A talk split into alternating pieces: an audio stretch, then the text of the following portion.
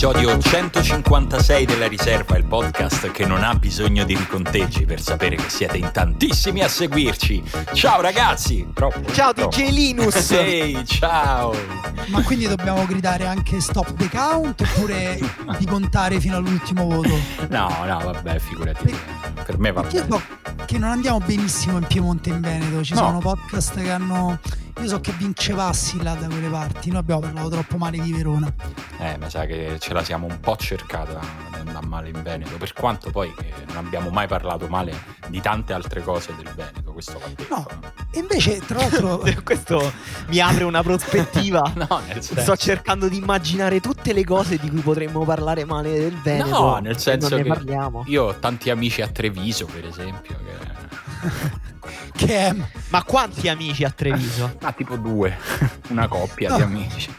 Perché Però... hai detto Treviso? Sembra che sia tipo un'eccezione. Che cos'è Treviso? È tipo... No, è in Veneto. e non ne abbiamo mai parlato male. Ecco, cioè, nel senso... Ah, ok. Ho avuto una fidanzatina di Vicenza. Cioè, così se vogliamo. Hai avuto una fidanzata, ma questa è una dimostrazione di apertura mentale da parte tua straordinaria che non avrei mai detto. Scusa Simone, se un giorno tua figlia tornasse a casa e ti presenta il suo ragazzo ed è di Verona?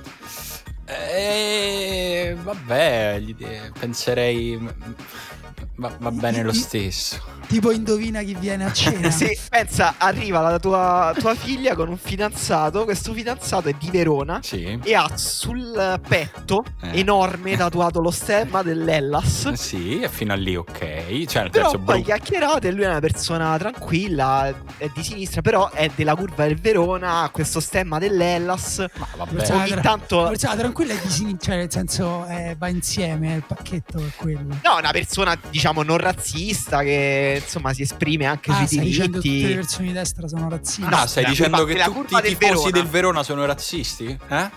eh? della curva del Verona sto dicendo che secondo me 7 su 10 no, fermati! no, sì, non l'ha, non l'ha detto. Non, non l'ha, detto. detto non l'ha e, detto. No, io invece vi volevo dire che a proposito di numeri invece andiamo alla grande Lombardia, quindi nonostante qualcuno si sia piccato per le cose che abbiamo detto contro Milano, soprattutto Emanuele e Simone, invece sotto le cioè, ceneri... Nel senso che soprattutto Emanuele ci siamo piccati per quello che tu hai detto su Milano. No, sotto le ceneri dello smart working, cova il fuoco della rivoluzione. Quei grattacieli lì li faranno crollare gli stessi milanesi. Ma che, che t'hanno fatto? Sono tanto belli quei grattacieli. Ogni volta che li vedo li vorrei a Roma. La mia prima fidanzatina era milanese. Io, beh, io ma che cos'è? Sia... Momento fidanzatine? eh, lo so, hai parlato eh? della tua. Eh, ma poi quello, Emanuele, è una questione di rivalsa sociale, insomma. Brutto questo. tipo, tipo cosa? Tipo... Mi hai dato del povero, non ho capito. sì. Tipo...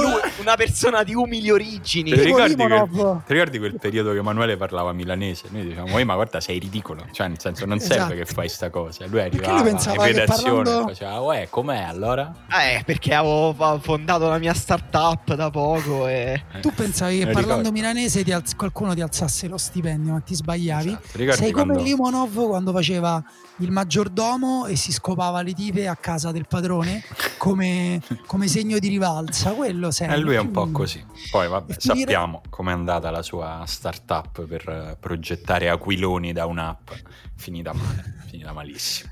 Un debito che sta ancora pagando. Bella, devo dire peccato perché era una bella idea. L'avevamo presentata alla SNIA, la festa degli aquiloni.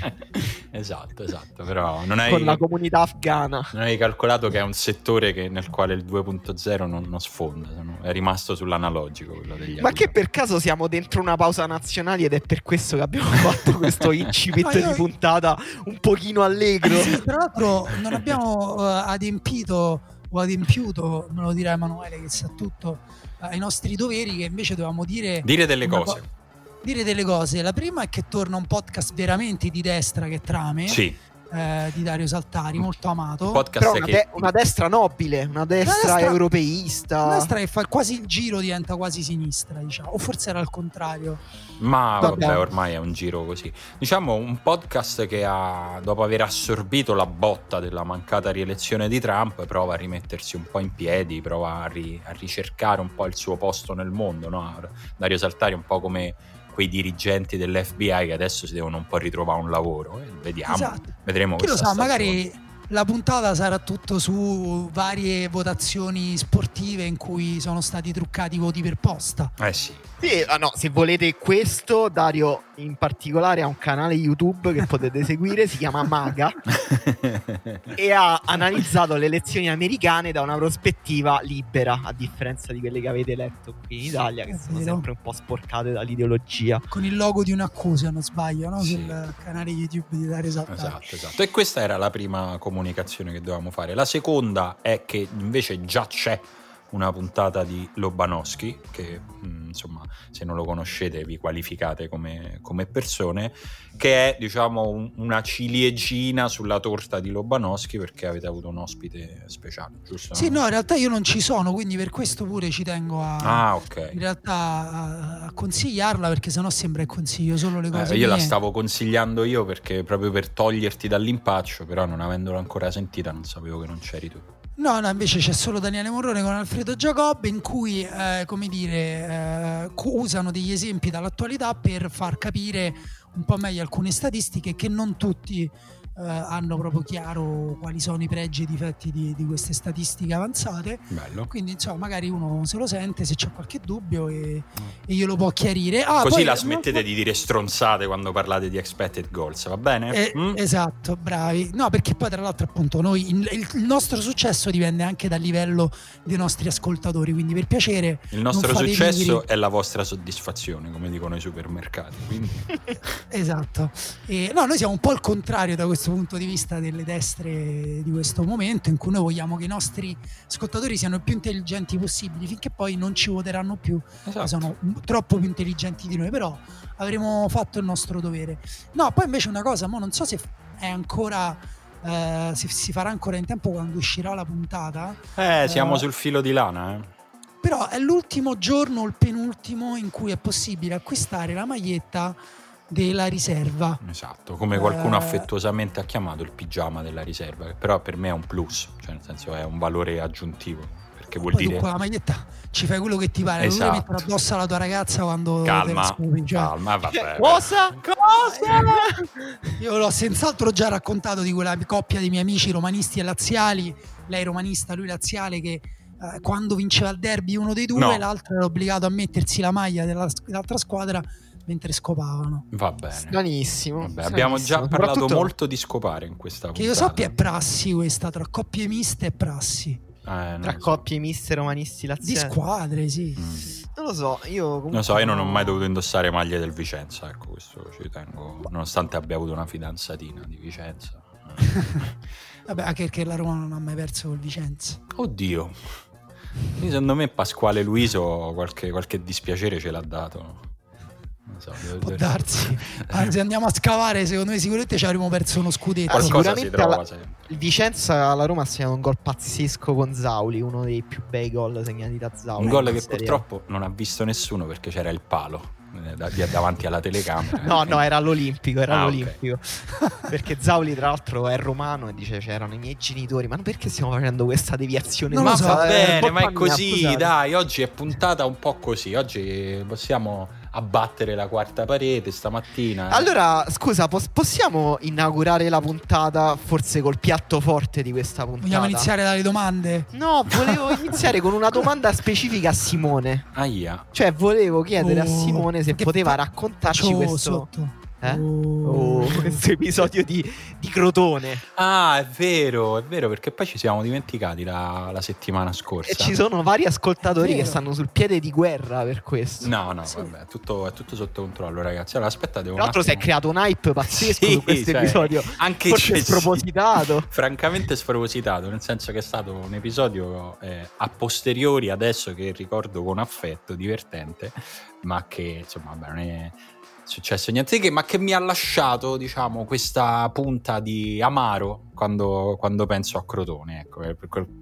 lo volevo specificare perché qualcuno mi ha detto, eh, vogliamo sapere perché Simone odia Crotone. No, non è che odia Crotone. è che... Comunque troppe, troppe città stanno davvero, sul piede di guerra. Anche troppa suscettibilità sulle vostre cose. Eh, cioè... vabbè, ma quella ce l'abbiamo tutti. No, però io capisco perché visto che di solito io sono un fanboy di tutte le squadre del sud, ed è vero, qualcuno dice, vabbè, ma perché Crotone no? Perché c'era questa cosa e Allora, mh, la premessa è che io lavoro per la Roma eh, e per la Roma finché si poteva diciamo, vivere la vita che, che vivevamo nel mondo precedente, eh, quasi sempre andavo, insieme, partivo insieme alla squadra, facevo, facevo, le trasferte per fare il mio lavoro, che insomma quello di documentare, fare video per i social, per la TV della Roma, per tutti i media della Roma, faccio parte insomma di quel, di quel gruppo di, di, persone e noi di norma eh, alloggiavamo, ormai si parlo al passato perché chissà quando risuccederà,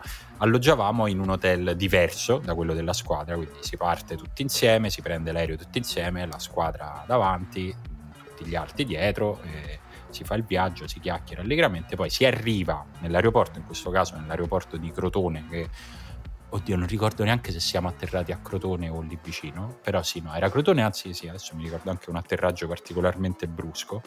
Eh, atterriamo e poi insomma la squadra va a fare le sue cose, noi andiamo eh, a fare le nostre cose e, e, insomma questa era la prassi. Eh, arrivati a Crotone andiamo in questo hotel che era un hotel, mi viene da dire, mh, mm, dignitoso, un hotel normale, come un hotel nel quale andremo tutti noi quando andiamo a Crotone. Ehm, no, nel senso che non è che era un hotel di lusso, questo volevo dire. Un hotel eh, normale. Cioè, sta implicando il fatto che non esistono hotel di lusso no, a Crotone, che non esista il lusso, il concetto no. di lusso e di benessere più in generale a Crotone. No, stavo dicendo che in quello c'era andato la squadra. Noi, perché di solito in tutte le squadre funziona più o meno così: che il gruppo squadra va negli hotel eh, più, più buoni e il gruppo dei vari lavoratori al seguito delle squadre vanno in hotel dignitosi ma normali. Questo questo è brutto, è classismo pure no, semplice. No, va bene, va bene così, insomma, si contengono le spese. Le squadre di calcio costano un sacco di soldi, si fanno cose normali.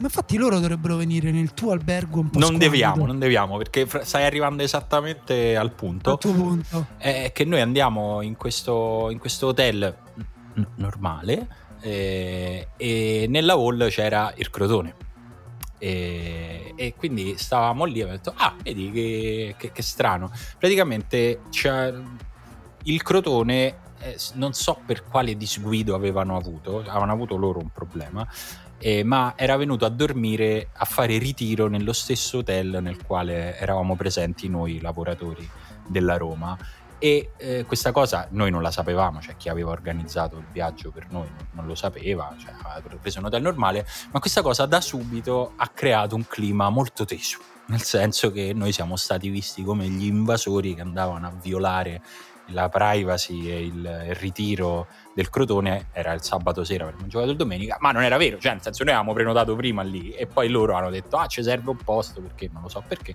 erano andati là e quindi io mi ricordo che stavo appena arrivato, stavo lì a prendermi un caffè alla macchinetta e c'era Cordaz che aspettava dietro di me e che poi mi sentivo proprio mal visto, mal tollerato. Comunque, dico vabbè, sarà solo una brutta sensazione anche se... Eh, esatto, no, stavo pensando se finisce qui l'aneddoto no. è Simone il permaloso. No, no, no, no, non finisce qui ed erano stati segnali abbastanza inequivocabili. Comunque poi siamo andati a cena, abbiamo fatto quello che dovevamo fare, il lavoro della, di quella parte di giornata, a un certo punto finisce la giornata, si va a cena, torniamo in hotel alle boh, 11 e mezza, mezzanotte, quando torni da una cena normale e i proprietari dell'hotel ci informano che purtroppo dobbiamo abbandonare la struttura.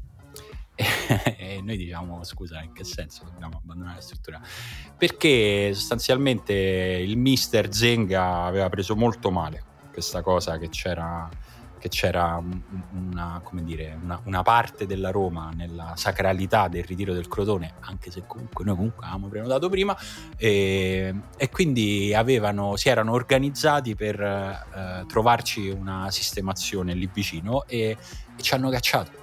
Cioè, ci hanno proprio detto: Guarda, andate a rifarvi a mezzanotte, andate a rifarvi le valigie perché ve ne dovete andare via, perché sennò qua scoppia un caso diplomatico. Ah, mi pare che è già scoppiato il caso diplomatico però eh, niente, alla fine ridi, due risate, ah, ah, ah, ma ti pare, ma dai, ma sicuramente invece niente. Dopo a mezzanotte passata stavamo tutti per strada con le valigie e loro ci hanno detto guarda, abbiamo fatto aprire un hotel apposta per voi qui vicino.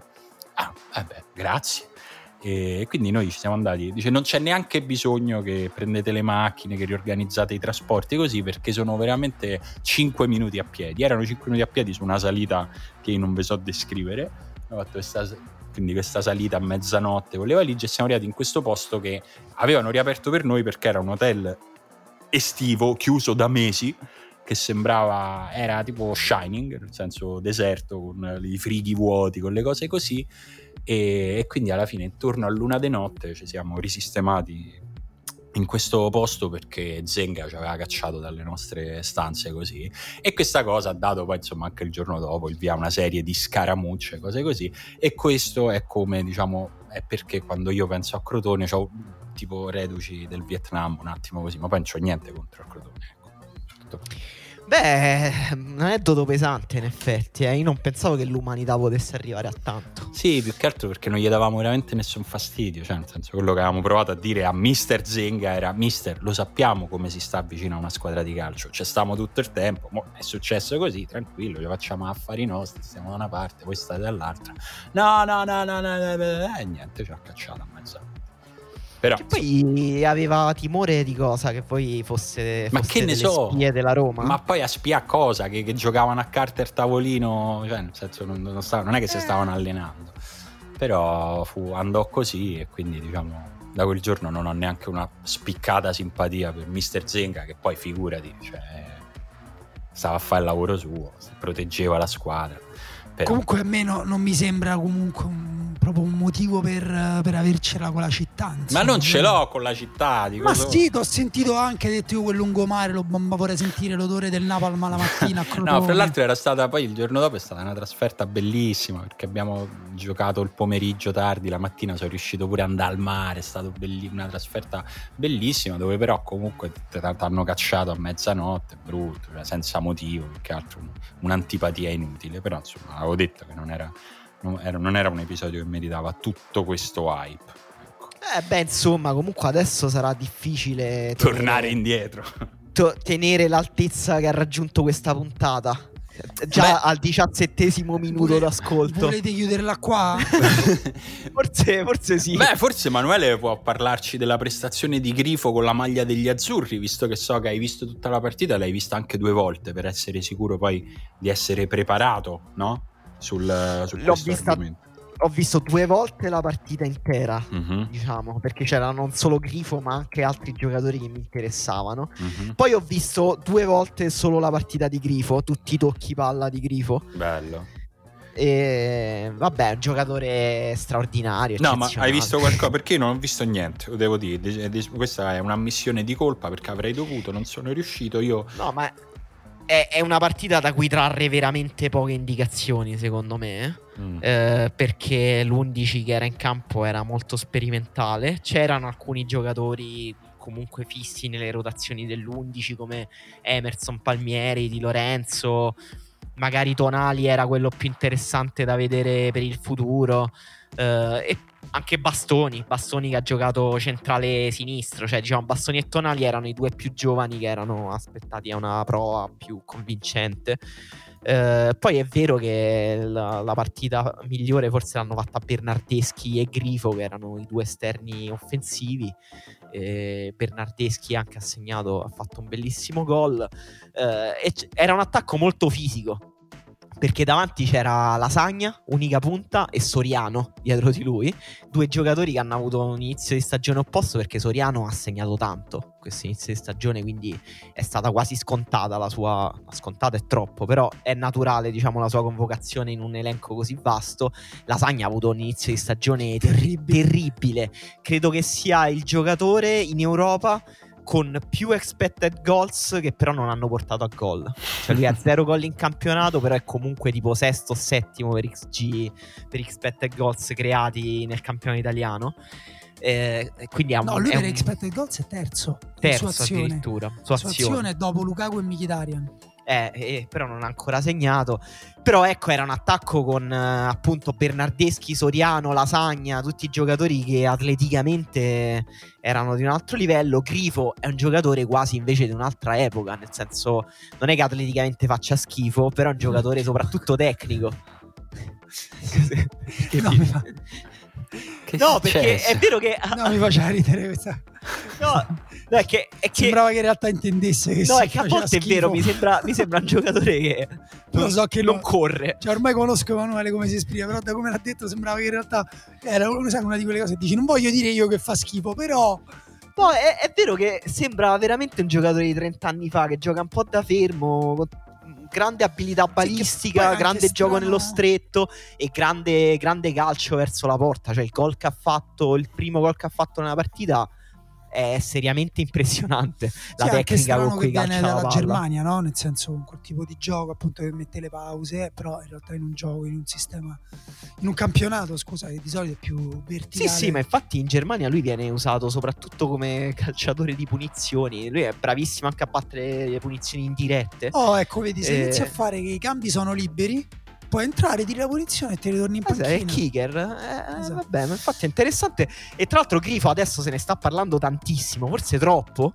Eh, e se ne sta parlando con un nazionalismo ridicolo. ridicolo. Cioè, adesso è uscita un'intervista su Gazzetta in cui sembra che l'unico intento de- dell'intervistatore fosse far dire a Grifo più cose italiane possibili. Voglio tornare in Italia. Sì, la, la, domanda che gli è stata fatta è stata: Ma quindi sei rassegnato a restare in Bundesliga? Ah, sì, comunque, comunque cioè, è la sua è. vita in Bundesliga. Cioè, ha giocato in squadre anche importanti. Adesso al Friburgo sta giocando benissimo. Perché Vabbè, lì c'è anche un po' l'idea, appunto, che la, la Bundesliga sia inferiore alla Farmers League. Come, come Ma poi lui è esatto. nato in Germania, cioè casa sua è in Germania. Nel senso, non è che diciamo è tipo Ulisse che deve tornare a Itaca, poi quando torna in Italia finalmente il percorso esistenziale di Grifo sarà compiuto. E senti, no. se sei venuto qui per sbatterci in faccia che hai letto due libri, te ne puoi andare pure da dove sei venuta, capite? Hai ragione, eh? scusa. Io scusa. chiedo scusa a tutti gli ascoltatori che non hanno mai letto libri. Esatto. Io vi volevo chiedere invece...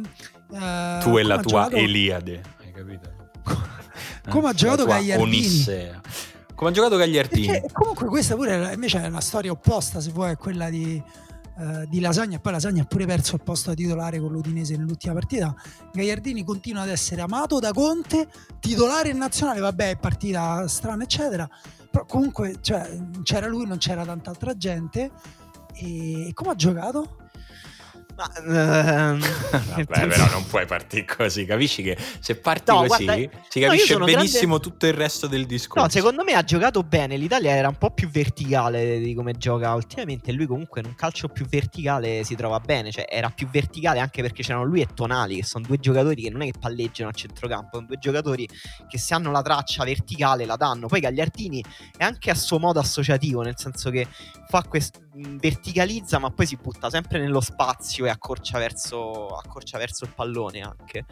Eh, a me è un giocatore che piace, è molto ordinato, si muove molto bene. Tecnicamente, non, ovviamente, non è di alto livello, però per me è pulito, cioè non è scarsissimo tecnicamente. Certo, co- per come gioca l'Italia non, non, è un giocatore che ha senso, per come gioca l'Inter è un giocatore che ha molto senso. No, beh, l'Italia quando, fa, quando mette in campo Barella, eh, Verratti e Giorginio no. fa un possesso basso di, di no, possesso in... basso, poi diciamo l'unico giocatore un po' più caotico dentro il centrocampo dell'Italia è Barella, che però ha comunque una sensibilità tattica, no, secondo me superiore, e una capacità di tecnica. coprire campo. Sì, sì, tecnica cioè, è di un altro spessore rispetto ovviamente a Gagliardini. Possiamo dire che Gagliardini forse in questo momento è l'esponente più visibile di quella stretta ma non strettissima categoria di calciatori che i tifosi non capiscono per quale motivo giochino così tanto eh, per, perché siano così tanto nelle grazie dei propri allenatori. Nel senso che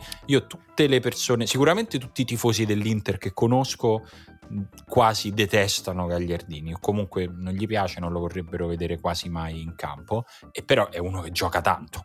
Eh, oggettivamente è uno nel quale il proprio allenatore vede un valore che i tifosi non vedono. Non parlo solo di adesso, ma anche delle, dell'anno scorso, del post lockdown. Gagliardini ha trovato tanto spazio e c- ci sono questi giocatori. Penso pure a Cristante nella Roma, no?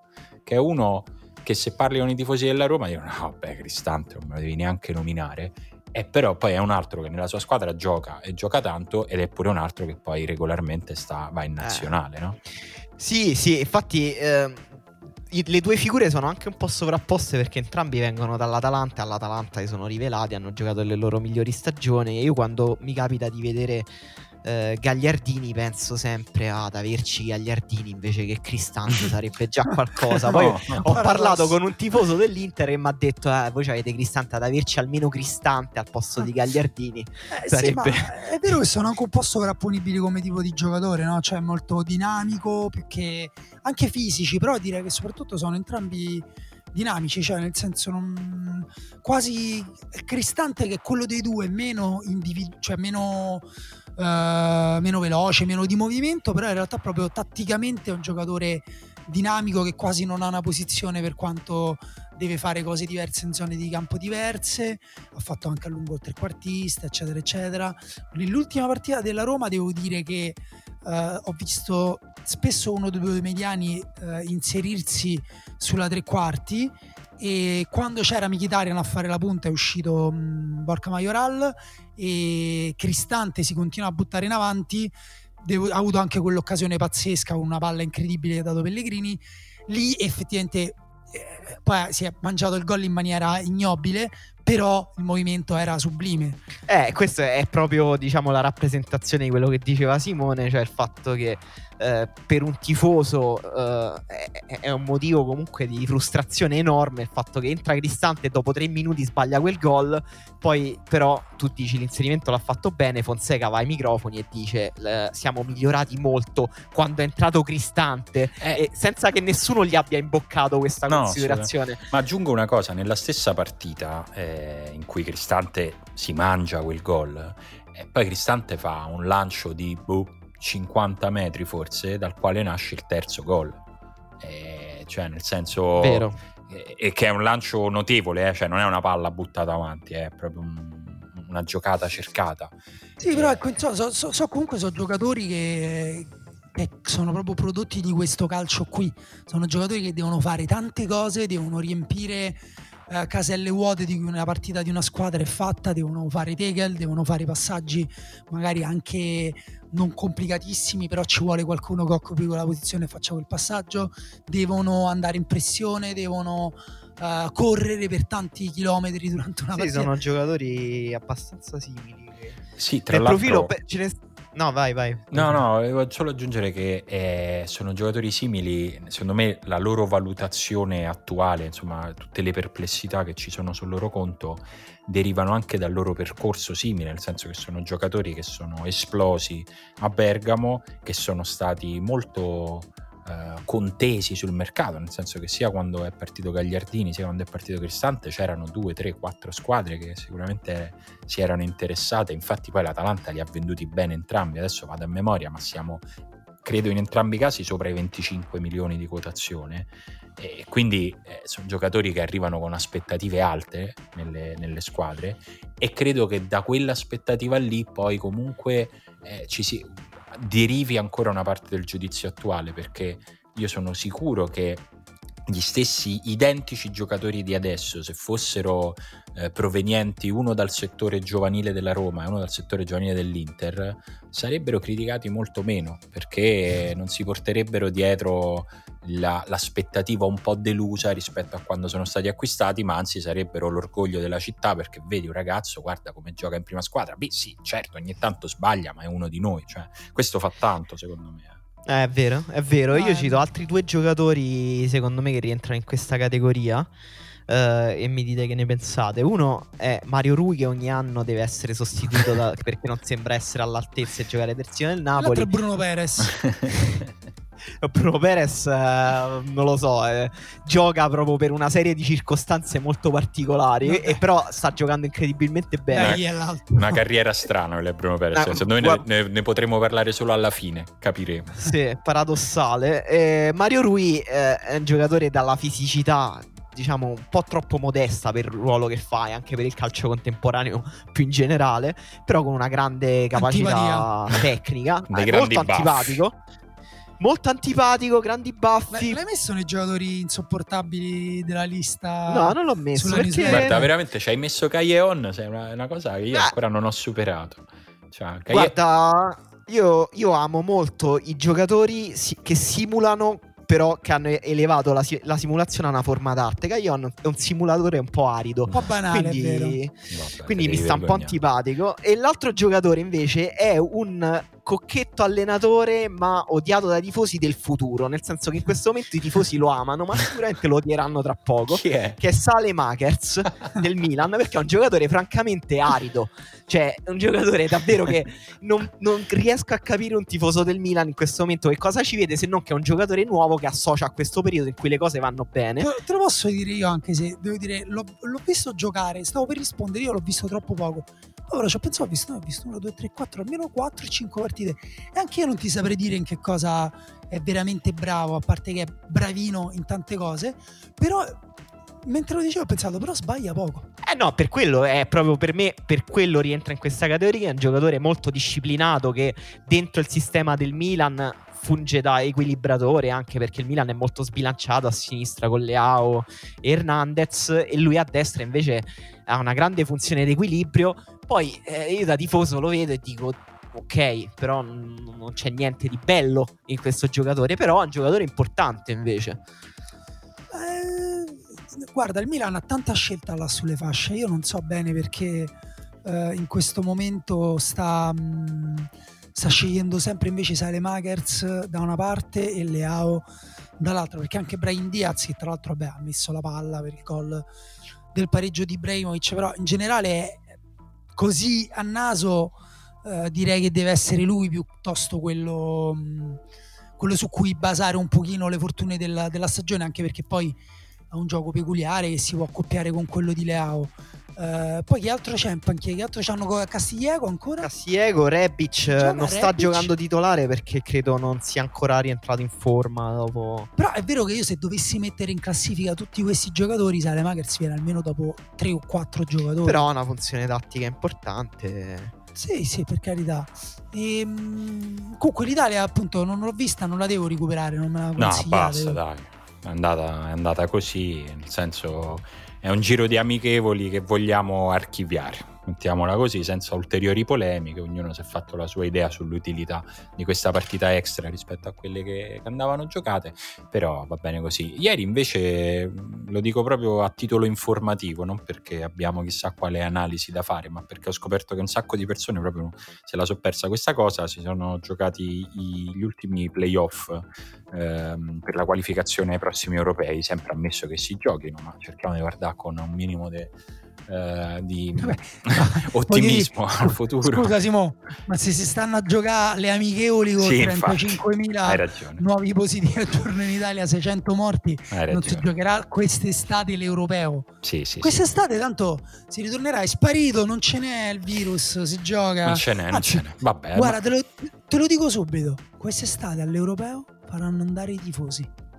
È probabile, vediamo. Vabbè, magari avrà anche senso perché magari ci sarà, sarà, arrivato in tempi rapidi il vaccino, saranno arrivati gli anticorpi monoclonali, tutte le cose che serviranno a tornare ad avere una vita, quindi ce lo, ce lo auguriamo. Aspetta, aspetta un po', ma che ci stai aprendo un attimo l'angolo della scienza dandoci anche no, più no. una buona... Che sai, qualcosa che no, non perché... sappiamo? Eh, esatto, perché Simone, io volevo chiedere, ho letto questa notizia che forse c'è questa azienda americana che ha trovato un vaccino. Volevo chiederti a te se era sicuro questo vaccino. allora, eh, io volevo anche chiederti se è merito di Trump, come ha detto Trump. Allora, su questo sento di potermi sbilanciare. No, non è, non è merito di Trump, anche se, anche se l'amministrazione americana ha messo oggettivamente una valanga di soldi per lo sviluppo di questi vaccini. Ha veramente riempito veramente la pioggia di soldi di Zio Paperone, ha riempito di soldi una serie di case farmaceutiche per dire non usate la cautela che usereste di solito eh, perché lo fate di lavoro. Eh, andate, Ma andate sper- sperimentate, sperimentate, sui poveri. No, no, no, non per, non per, quanto riguardava la sperimentazione, ma per quanto riguarda i volumi di produzione. Nel senso, il senso dell'iniziativa è stato appena voi avete il dubbio che possa essere quello buono, iniziate a produrlo, poi fate i test, al massimo lo buttiamo. Se invece è buono, ce l'abbiamo. Questo Vedi, stato... io questo non lo so, tu lo sapevi? Ma... No, zero. Eh, io queste cose non le so, questo tipo di cose. Eh, questa è, fra l'altro è stata una... L'hai letto su Nature? Mm, no, credo di averlo letto sul New York Times ed è una operazione, l'hanno chiamata Operazione Warp Speed, che è una citazione, se non sbaglio, di, Star Trek. E dico se non sbaglio perché io Star Trek non lo conosco perché è diverso da Star Wars prima che apri bocca Daniele. E... io non ho detto niente. Eh, no, ma lo so. Io, lo so io lo so benissimo che sono diversi perché ti ho visto eh, qualche settimana fa ad Halloween avere le orecchie a punta del esatto. personaggio di Star Wars. Esatto. E questa è stata oggettivamente un'operazione è stata una partnership diciamo fra pubblico e privato dove il privato cioè le case farmaceutiche ci hanno messo il loro mestiere la loro ricerca e il pubblico ci ha messo una valanga di soldi per diciamo eh, prendersi l'onere del rischio industriale che di solito si prendono le, le, case farmaceutiche e questo però oggettivamente porterà ad accelerare sui tempi e su questo non sono sicuro ma per logica sì la Pfizer rientra fra queste case farmaceutiche che è quella che ha detto abbiamo un vaccino che nel 90% dei casi funziona ed è una grandissima notizia perché l'amministrazione mm, americana che regola i, i, i, farmaci, adesso la Drug and Food Administration, non mi ricordo, gli aveva detto guarda per noi a 50 stai, 50, se, se arrivate al 50% per noi ok, loro hanno detto abbiamo fatto 90 che eh. Sparta tipo il 50%. No, sare... Guarda, o, o, o, ti vaccino oppure muori all'istante. No, no, bene? no, non era il 50% di sicurezza, era il 50% di efficacia, cioè nel senso... Ah, okay. e, e, loro invece hanno raggiunto il risultato che è francamente, se verrà confermato in questi numeri, un mezzo miracolo, ma poi non è un miracolo perché è scienza, però insomma è una, una, cosa notevole e che speriamo insomma, che sia tutto molto rapido. Ma ci sono anche altri vaccini, ma poi ne parleremo in un altro angolo della scienza di un'altra volta, se no mi accorgo. Ne, che bello! Nel podcast sui padri ne parleremo, esatto. ma come cresceranno le nostre figlie? Quello ci che... sarà questo vaccino? Potranno leccare i giochi al parco come tutti i bambini? Quello che... Lecca, il, anche adesso. Il podcast che come qualcuno ha suggerito sarà sponsorizzabile su Padreon che simpatici. sì, qualcuno e... ce l'ha ehm, scritto. No, e non mi ricordo delle qualificate, delle no, qualificate dicendo... agli europei. Ci sono dicendo... altre quattro qualificate agli europei. Esatto, credo state per arrivare su Scozia, Serbia. Esatto, esattamente. Ieri la, la Scozia si è qualificata con un drammatico playoff ai rigori e la Serbia non giocherà agli europei. Non so se è più una notizia che li gioca la Scozia o che non li gioca la Serbia, però insomma vi volevo dire che c'è stato anche del calcio in questi giorni, a quelli che, che hanno detto no, non mi guardo niente, vaffanculo. No, no, vabbè. Io mi sono visto Francia-Finlandia, la Francia ha perso 2-0, quindi non, non, faccio in amichevole, un disastro. Madonna. Non... Ma chi t'ha no, fatto? la, la, Serbia eh, è... C'era Marcus Turam. Tra ah, l'altro okay. le uniche occasioni che ha avuto la Francia ce le aveva prendute quasi tutte lui. Eh, però niente, hanno perso male e adesso tutti i francesi odiano la nazionale francese, come sempre succede prima di un torneo. Che, che poi, poi vincono. vincono. Esatto. E no, la Serbia vive un momento molto difficile della sua storia, però aveva comunque in campo più talento rispetto alla Scozia. Eh cioè, sì, dai. La, è oggettivo. Uh... L'ha ripresa all'ultimo, ma non è bastato. Poi sono andati, andati ai rigori e vabbè, è finita così. Stavo, mi stavo aprendo i, i, risultati di questi playoff perché volevo dare un quadro più esaustivo di questa cosa buttata sì. lì. La Georgia eh, giocava contro la Macedonia e la Macedonia è passata grazie al gol dell'eterno Goran Pandev che ha segnato una serie di gol pesantissimi Pazzesco. in queste qualificazioni. Salva il Genoa, qualifica la Macedonia eh, agli, agli, europei. È il singolo fattore più importante per due squadre. Eh, quella è una grandissima questa è una grandissima notizia. Grande eh. notizia, grande storia. Pandev che giocherà il primo europeo della sua vita a 38 anni e che è Pandev che è uno che insomma era, c'era nell'Inter del triplete per, per mm, capirci. Sì. Ed è uno che prima di questa partita ha detto questa è la partita più importante della mia vita, la partita più importante della mia carriera e ci credo eh, certo. che insomma, cioè, nel senso non faccio nessuna fatica a pensare che, che, lo pensasse davvero e è stato molto bello che poi sia stato decisivo lui con, con il suo gol a 37 anni, tanto di cappello, sarà bello vedere.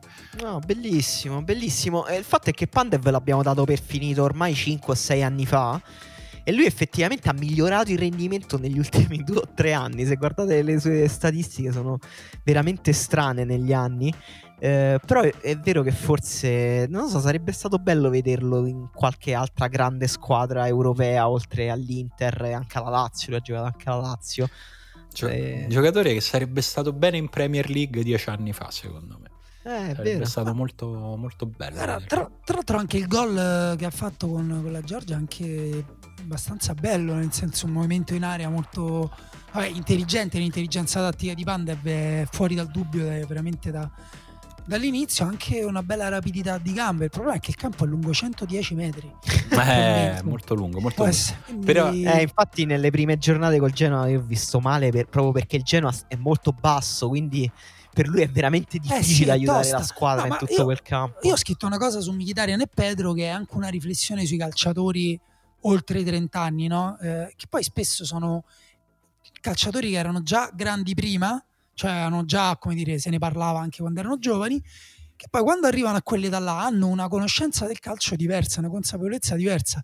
Adesso mi è venuto in mente il gol, non so se ve lo ricordate, che ha fatto l'anno scorso Pandev da centrocampo su, eh, sfruttando la, il rinvio sbagliato del portiere di testa, sì. che lui calcia al volo. Pazzesco, sì, l'anno scorso. Eh, di punta, di esterno, com'era? Con Lecce.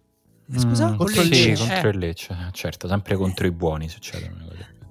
Vabbè, però anche quello, come dire, cioè sono cose che, che puoi fare, magari qualcuno le farà anche da giovane, però per me non è proprio un caso se la fa se Pandev la fa, li fa 36-37 anni.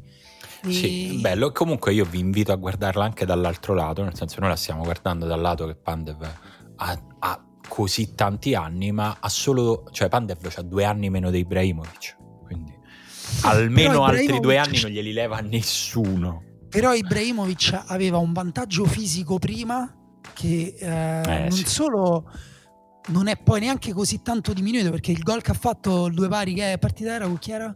Eh, è successo l'altro giorno mi sembra passato un anno. Col Verona. Col Verona. Il gol del pareggio col Verona cioè, cioè il, dom- il, suo dominio di testa è, Vabbè, è imbarazzante. una settimana prima ha segnato in rovesciata settimana, a esatto. 5 minuti dalla fine contro l'Udinese. Esatto quindi quel vantaggio fisico che ha è ancora magari un po' diminuito però è ancora lì rispetto a tantissimi giocatori, ha diminuito un po' la sua mobilità, ma Ibrahimovic soprattutto perché è un giocatore che ha un vantaggio anche tecnico che era incredibile e quella per esempio è la cosa che si dice no? che i giocatori non perdono mai il controllo la capacità nei passaggi quindi sì. nel caso di Ibrahimovic veramente se resta integro se si tiene in forma come si tiene in forma eh, effettivamente que- quello è poi era un momento in cui faticherà letteralmente ad alzare la gamba, il ginocchio perché purtroppo si invecchia così io ve lo dico perché voi siete due ragazzini giovani Simone è ma un, Simone è un, è un, papà, come si chiamano quei papà giovani? Le madri si chiama madre, Ma baby madre. Io no, sono un padre chiama? coraggio. padre coraggio.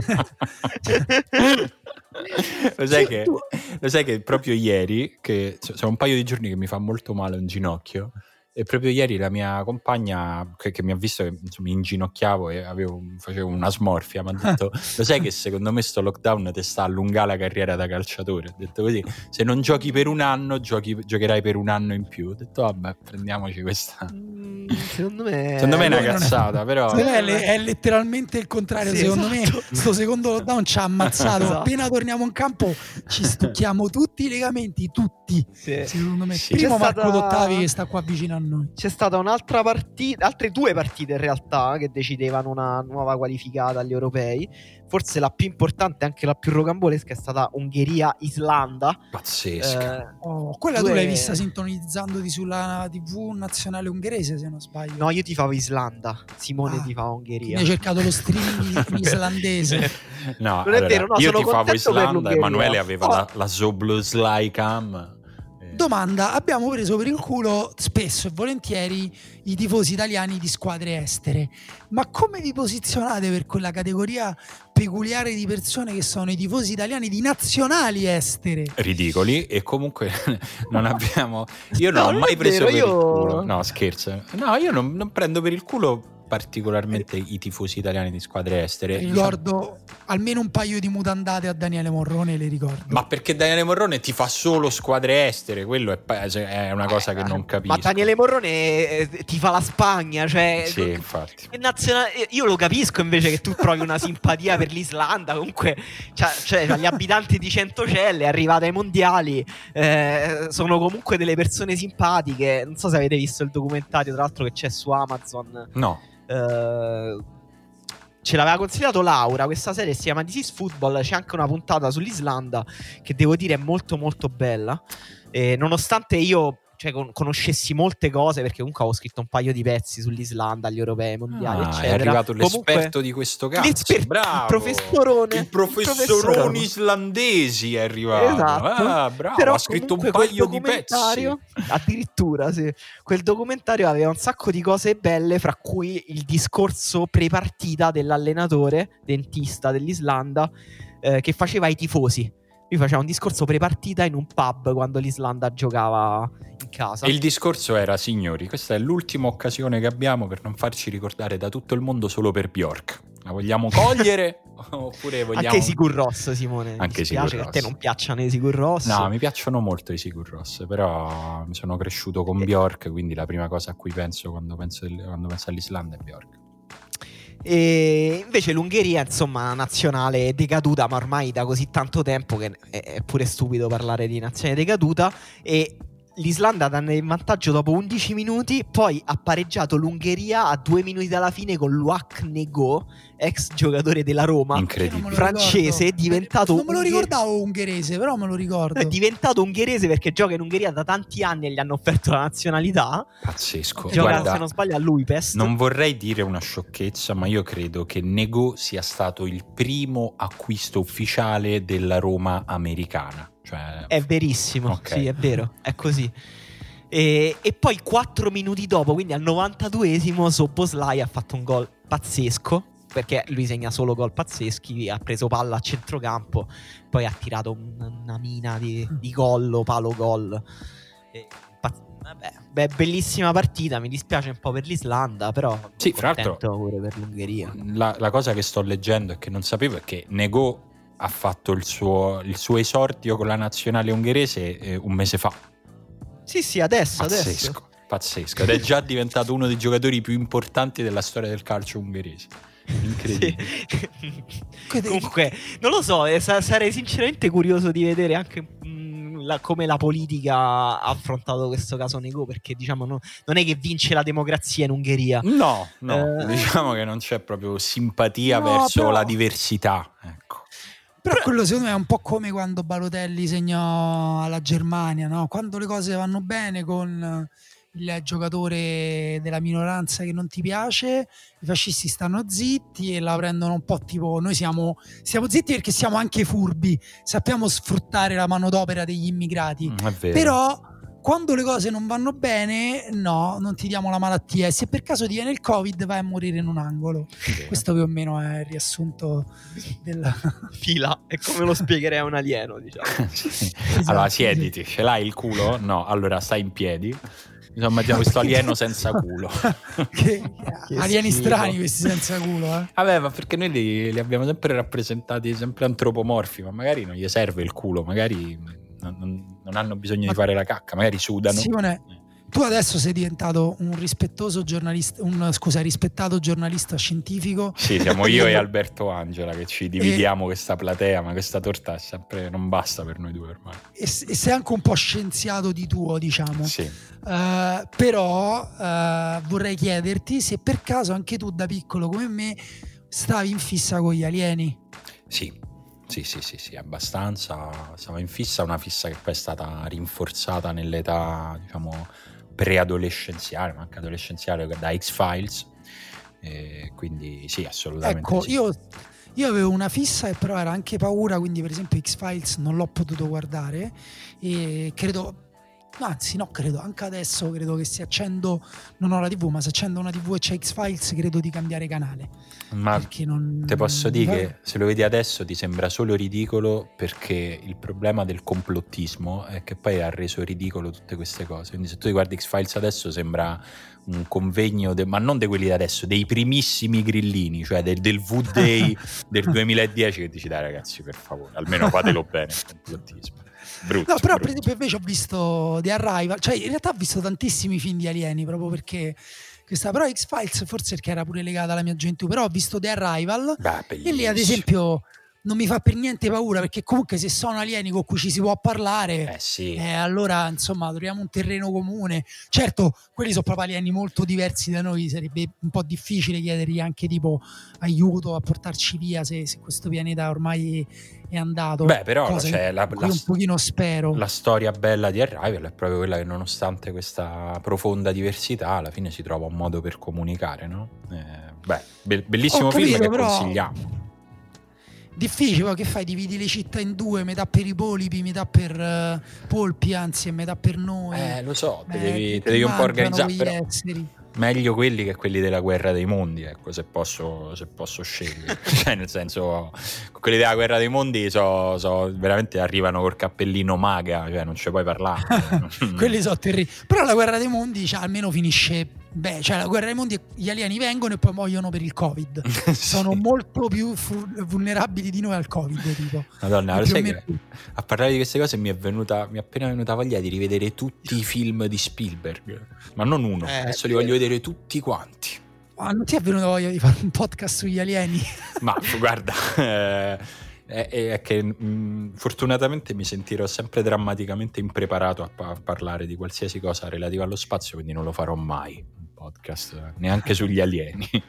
Non cioè, tipo tu o, o, lo vuoi fare solo in, in, coppia con Samantha Cristoforetti che per la prima volta ci racconta, va bene sì, una volta è entrato un alieno nella, nella, navicella, va bene, adesso ti dico come sono fatti. Ma se proprio devo scegliere lo farei con Amedeo Balbi, un podcast sullo spazio, però se che poi... Sta perché sei un po' sessista. No, perché fa un altro lavoro rispetto a Samantha Cristoforetti. No. Che, che cosa fa Amedeo Balbi? Amedeo Balbi è un astrofisico. È arrivato questo che ci spiega chi è Amedeo Balbi. no, è, una, è, un astrofisico, un divulgatore, tra l'altro anche grande tifoso della Roma, questo mi aggiungo.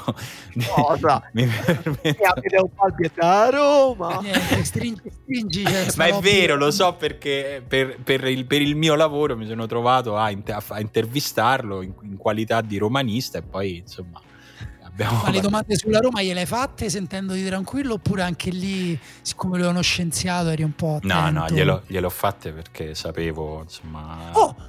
Domanda per Simone invece mi ha fatto venire in mente adesso, ma tu oh. questo tuo rispetto per gli scienziati, sì, per esempio, sì. ce l'hai pure nei confronti tipo di questi che adesso parlano del Covid, tipo so, Zangrillo o Burioni? Allora, Burioni la Lazio no, non lo rispettiamo. No, non è per quello che non mi convince la linea comunicativa di Burioni, anche se quello ovviamente poi non mi, non mi piace. No, non mi piace il modo in cui è tifoso, non è che non mi piace il modo in cui è laziale, però a parte quello, eh, io non, fra i diciamo, tolti i primi tre motivi seri, il quarto motivo per il quale non vedo l'ora che finisca tutto questo è perché così possiamo non sentire mai più le voci dei virologi eh, su, nelle trasmissioni, cioè nel senso sono esausto da, dalla, dal fatto che vengano consultati ciclicamente sempre gli stessi e che poi gli stessi, sempre gli stessi a un certo punto si sentano in dovere di spararla sempre un po' più grande perché sono dieci volte che li intervistano eh, e poi invece c'è qualcuno che invece è proprio di suo e vabbè, fa male il suo lavoro evidentemente e quindi divulga proprio cose sbagliate, ma la colpa è di chi l'intervista, mi permetto di dirlo. Cioè, nel senso, una volta che uno dice una volta, due volte qualcosa di palesemente eh, sbagliato e pericoloso proprio come, come, informazione in questo momento sarebbe responsabilità, mi rendo conto che siamo nel campo dell'utopia, ma sarebbe responsabilità da parte proprio deontologica da parte di un giornalista, almeno durante una pandemia globale, di dire no, quello non lo, non lo sentiamo più. E invece si continua, quasi tutte le testate fanno finta ogni volta che questi non abbiano detto cose sbagliate e ci ritornano. Eh, Questo fa venire in mente delle, no, queste ultime mh, dichiarazioni, scusa, no, proprio discorsi di Trump interrotti eh, giornalisti sì. invece, americani che invece hanno di fronte alla possibilità di far cadere la loro democrazia con le bugie hanno detto no. Basta. Questo è troppo, sì, e ovviamente in Italia li hanno criticati perché dicono non è il loro lavoro. È esattamente uh, il loro lavoro invece, penso. Proprio... Sì, devo dire, io ho trovato strano che, che dicessero, allora, eh, sia Trump che la sua, mm, che cos'era, la speaker della Camera, boh, però gli dicevano no, allora, a meno che portano le prove, il punto è che anche se portassero le prove, in realtà tu non dovresti accettare quel livello lì del discorso perché le prove si portano in tribunale. Eh.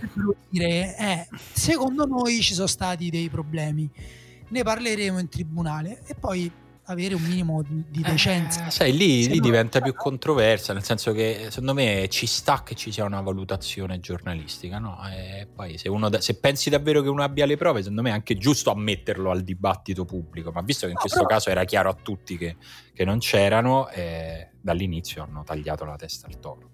Però diciamo ad esempio sul Covid non è che hanno fatto, eh, lì invece avrebbero effettivamente potuto farlo, quando Trump diceva eh, è scomparso, non c'è più, avrebbero potuto dire no, questo è oggettivamente non vero. Sì, qualcuno, l'ha fatto, eh, cioè nel senso... Confrontandolo, confrontandolo, sì, però... Eh, Vabbè, stiamo eh, era ancora presidente. Però magari le cose, no, magari quello che volevo dire è se magari questa situazione qui in cui abbiamo visto un pochino l'estremo a cui può arrivare un giornalismo che flirta un pochino con le cazzate fondamentalmente per uh, titillare uh, lo stomaco de- de- degli ascoltatori magari siamo un pochino al giro di boa magari torneremo indietro da sta cosa eh. no poi ci riguarda perché pure nel calcio è così no nel senso anche in calcio si va avanti a eh, non so perché, scusa, oggi salto proprio di palo in frasca, però... È la settimana delle nazionali, Dani, fa questo effetto qua. Eh... No, perché mi è venuto in mente, ho avuto una discussione civilissima eh, nei commenti di un vecchio post su Facebook con un nostro ascoltatore sul caso Lazio, no? Dei tamponi, Lotito, eccetera in cui tra l'altro lui, ripeto, è stato gentilissimo, aveva mandato un primo commento che era un po' acido, in cui aveva, fatto, aveva scritto che gli davano fastidio, cioè ha scritto chi risarcerà una squadra eh, quotata in borsa e, e, chi risarcerà i suoi tifosi e le, vo- e le vostre risatine poi successivamente ha modificato il commento togliendo le nostre risatine perché evidentemente voleva avere una discussione con noi e non... No, non... ma anche perché noi, devo dire, che non abbiamo avuto nessuna risatina nel raccontare quello che era successo una settimana fa, cioè l'ultima volta sì, che ne abbiamo me... parlato. Abbiamo esposto sembrava... i fatti con un po' di preoccupazione. Eh, questo la, la, confermo, un po', un po', di preoccupazione, e con il fatto che bisogna avere la giusta attenzione su una vicenda che riguarda la salute pubblica. Punto. Risatine non ce, sono, non ce ne sono state e te lo dico francamente, eh, poi se vuoi credici, se, se vuoi no, a me che ci sia di mezzo la Lazio in questa circostanza specifica non me ne frega niente, cioè avrei, potendo tornare indietro, eh, se potessi decidere che questa cosa non succede mai, io pigio su non succede mai. Tanto per sì, no, guarda, tra l'altro vorrei dire una cosa che effettivamente è vero che noi ci lamentiamo sempre con un po' di superiorità della suscettibilità dei tifosi, però per quanto ci riguarda io penso che in parte abbiano anche avuto, abbiano già raggiunto il loro effetto i tifosi che si lamentano dei giornalisti, che gli fanno gli striscioni, cioè io vedo comunque tanta paura ad andare contro i tifosi. Uh, da parte di tutti, anche da parte nostra. Sinceramente, io non sto più su Twitter perché a un certo punto mi ero rotto il cazzo. Noi, quando facciamo le go- le, il calendario dell'ultimo uomo. Io l'altro giorno ho fatto che dite, lo faccio un pezzo su Mkhitaryan dopo che aveva fatto una tripletta e poi mi ero autocensurato, no dai, poi mi danno del romanista. E allora ho detto, vabbè però non è che non possiamo schiedere un giocatore che ha fatto una tripletta, cioè 33 a 31 anni, è una storia non abbiamo mai scritto, eccetera. Come se chiedessi a Emanuele di non scrivere Pirlo, cioè, ops. A Ma- o a Marco Ottavi di non scrivere di, di Cristiano Ronaldo dicendo che merita il pallone d'oro.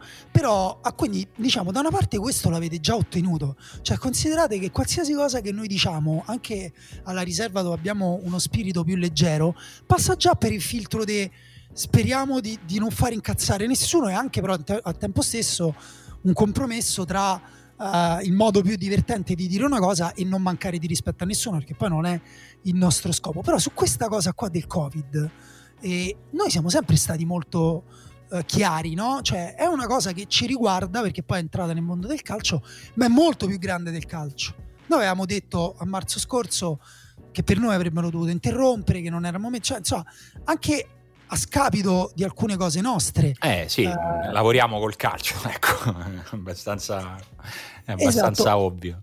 Sulla cosa di Lotito sono, sono esplose un pochino di, di, cose, no? Perché da una parte i giornali, eh, pure qui, si può dire, non si può dire, in Italia ness- lo, effettivamente nessuno lo pone come un problema. Giornali di, del presidente di un'altra squadra, letteralmente. Eh sì. Um, finiscono a parlare di quest'altro presidente che al tempo stesso ha un potere gigantesco perché è nel consiglio uh, di presidenza della FIGC come, for- come cosa uh, ufficiale e formale, ma insomma, il potere di Lodito in questi anni è, è abbastanza evidente. Che fa una cosa che è diciamo, noi non abbiamo mai detto di più, è in quella zona grigia, no? Perché abbiamo detto c'è questa discrepanza tra tamponi, però poi a un certo punto, oggi per esempio, rispetto anche all'altra volta, è uscito il tampone negativo di Stracoscia, quello di verifica della procura, poi è uscito il tampone invece positivo, scusa, è uscito il tampone negativo di immobile e Leiva invece è uscito il tampone positivo di Stracoscia. Sì, e, in realtà questa eh, cosa poi è stata anche smentita, ancora non si sa ancora le, le controanalisi che sono state fatte a, ad Avellino, ancora i risultati delle analisi fatte, delle, di questa diciamo, ripetizione del test fatto dalla Procura ancora è secretato. L'ANSA era uscita con questa indiscrezione, ma la Procura l'ha smentita. Quindi noi ancora non lo sappiamo quello che è successo. Di sicuro c'è un'attenzione alta perché, secondo chi è preposto poi a decidere se qualcosa è successo oppure no, valeva la pena di indagare. Questo è lo stato, sì. lo stato dell'arte. Esatto, e poi possiamo anche essere d'accordo non su ah, il complotto oppure ah, uh, punti di penalizzazione a quella squadra oppure rigiochiamo quella partita oppure cioè, non si deve sempre arrivare uh, almeno noi che ne parliamo alla conclusione delle cose. Si può anche parlare dell'inizio della base. Per esempio in questo caso la base è che uh, se tu temi che un tuo giocatore sia positivo o possa risultare positivo e noti, oppure se tu noti questa discrepanza tra tamponi, lo fai presente, l'affronti a livello ufficiale, l'affronti insieme agli altri, perché in questa cosa le squadre devono collaborare tra loro e con le autorità sanitarie. Qualsiasi cosa che aggiri una qualsiasi forma di collaborazione è sbagliata. Poi sarà illegale, sarà punibile, non lo so però tra noi possiamo almeno dire che è sbagliata? Possiamo a livello giornalistico, si può semplicemente dire che è stato sbagliato aver provato a risolvere il problema, quantomeno che è veramente il minimo che si possa dire eh, per i cazzi loro non mandando immobile e altri giocatori a giocare in Champions, senza passare per romanisti, antilaziali, servi del potere o cose no, no, ma infatti la, eh, quello che probabilmente che verrà contestato alla Lazio è una carenza di comunicazione. Uh, in questo momento nessuno può sostenere che la Lazio abbia uh, volutamente alterato l'esito dei tamponi e io non, se poi per quello può valere la mia opinione non credo che sia successo e non credo che, eh, che, che emergerà mai questa cosa. Quello che viene contestato alla Lazio è un'ambiguità nella mancanza di comunicazione fra il club e l'ASL e la comunicazione all'ASL avrebbe ovviamente reso pubblica una serie di, di, dati che pare fossero in possesso del medico sociale relativamente appunto alle discrepanze dei risultati di questi tamponi. Questo è quello di cui si sta parlando, che però essendo uno dei punti importanti non solo del protocollo approvato dalle squadre, ma anche proprio di quello che devono fare tutti i cittadini in questo momento quando vengono trovati positivi, cioè nel senso la comunicazione è fondamentale nella gestione del contagio all'interno di una pandemia, è un qualcosa di grave ed è un qualcosa del quale sembra sempre più, insomma, eh, verrà in caso ritenuto responsabile il medico sociale della Lazio. Poi sarà la giustizia sportiva a determinare in che misura questa sarà una responsabilità oggettiva anche del club se venissero accertate le responsabilità del medico sociale. Però stiamo parlando di questo e a me dispiace se qualche tifoso della Lazio che ci ascolta eh, gli dà fastidio che parliamo di questa cosa, però non si può non parlare di queste cose che sono fatti che si stanno succedendo, eh, bisogna stare molto attenti con le opinioni e noi lo, lo siamo. Eh, però bisogna secondo me stare altrettanto attenti con i fatti nel senso che se ci sono delle cose è anche, anche giusto dirle. Dopodiché io capisco anche un tifoso che si sente un po' messo, messo all'angolo perché è chiaro che mh, mm, è quantomeno inusuale il fatto che eh, un quotidiano come la Gazzetta dello Sport con questa continuità, con questi toni parli della Lazio, di Lotito, eh, quando in passato ci sono state delle situazioni durante, ne, all'interno delle quali Lotito eh, non si è distinto per un comportamento che tenesse conto diciamo, del bene della collettività, ma ha cercato eh, molto spesso di, di perseguire il proprio e quello del proprio club e si fatica a ricordare un giudizio così netto da parte della Gazzetta, quindi è chiaro che poi al tifoso viene il dubbio, ma stavolta forse ce l'avete con noi perché questa cosa ha toccato gli interessi di quello che è sia il vostro editore che il proprietario del Torino? E queste sono poi storture che vengono dietro a una situazione che già era complessa di suo. Eh certo, però questo è l'altro aspetto no, che dicevamo, cioè non è, non è quasi accettabile, cioè è difficile anche per cioè, io capisco la difficoltà di chi legge, ma anche la difficoltà dei giornalisti, cioè è difficile muoversi in un campo minato di questo tipo. Da una parte c'hai il potere, eh, il vero potere, dall'altro c'è il potere dei lettori. Cioè, non... Senti, ma Emanuele è andato via? Sì, eh, ma, sì ma, quando si parla di queste cose. Mamma mia, però non devi fare così. De- cioè, devi sapere che Emanuele è anche un vicino de- della Lazio, molto. Tra l'altro, io devo stare molto attento. È anche un editore. Eh, t'ho, sentito, ho sentito che proprio ti sei tirato fuori da questo discorso come se qualcuno ti avesse minacciato in settimana. Guarda, Guarda che c'è in mezzo pure te, eh. se in mezzo la riserva, c'è in mezzo pure te. Ma io, per me va bene, per me va bene finirci in mezzo, no, no dico la verità, la, la, scorsa settimana mi interessava abbastanza questa questione, poi quando questi discorsi si protraggono troppo, proprio istintivamente perdo interesse. Eh, No, lo capisco. Hanno, hanno, poco a che fare col calcio. Poi sì, hanno in realtà molto a che fare col calcio, con la politica del calcio e su come il calcio sta gestendo la questione dell'emergenza sanitaria. Quindi è una questione anche importante. Però è vero che ci stanno delle cose che poi mi, mi danno così fastidio che forse me ne allontano istintivamente. Sì, ma Vabbè, anche, anche, No, no, ma anche per esempio, diciamo, il modo in cui la Gazzetta dello Sport ha trattato questa vicenda per me è stato un po'... Cioè, è difficile informarsi anche su questa vicenda, è stato molto difficile informarsi. È vero. Cioè, per, anche, que- anche, quella cosa... Pre- per preparare le puntate, Lanza... cercare di capire qualcosa su questa vicenda è stato veramente impossibile quasi. Cioè, nel senso se eh, davvero io la, la, cosa più chiara adesso non è per farci autopromozione, l'ho sentita da Simone la scorsa settimana per farmi capire come... Eh, però non va bene così. Non, non no, direi di no. Direi che no. no. È vero, questa mi sembra la sintesi che rappresenta meglio il momento. È, è difficile informarsi su, su, su, questa cosa e boh, aspettiamo, capiremo. Così come allo stesso modo è stata abbastanza inquinata tutta la discussione su Napoli-Juve, che è un discorso in qualche modo no, legato a, a, questo qui perché ha sempre a che fare con la gestione sanitaria di una squadra all'interno di un campionato. È arrivata la sentenza con la quale sostanzialmente è stato, eh, è stato confermato anche con una certa durezza nella sentenza il fatto che il Napoli, secondo i giudicanti, abbia deciso già da giorni prima che quella partita non la voleva giocare e quindi hanno detto questa cosa va contro tutti i principi di lealtà sportività.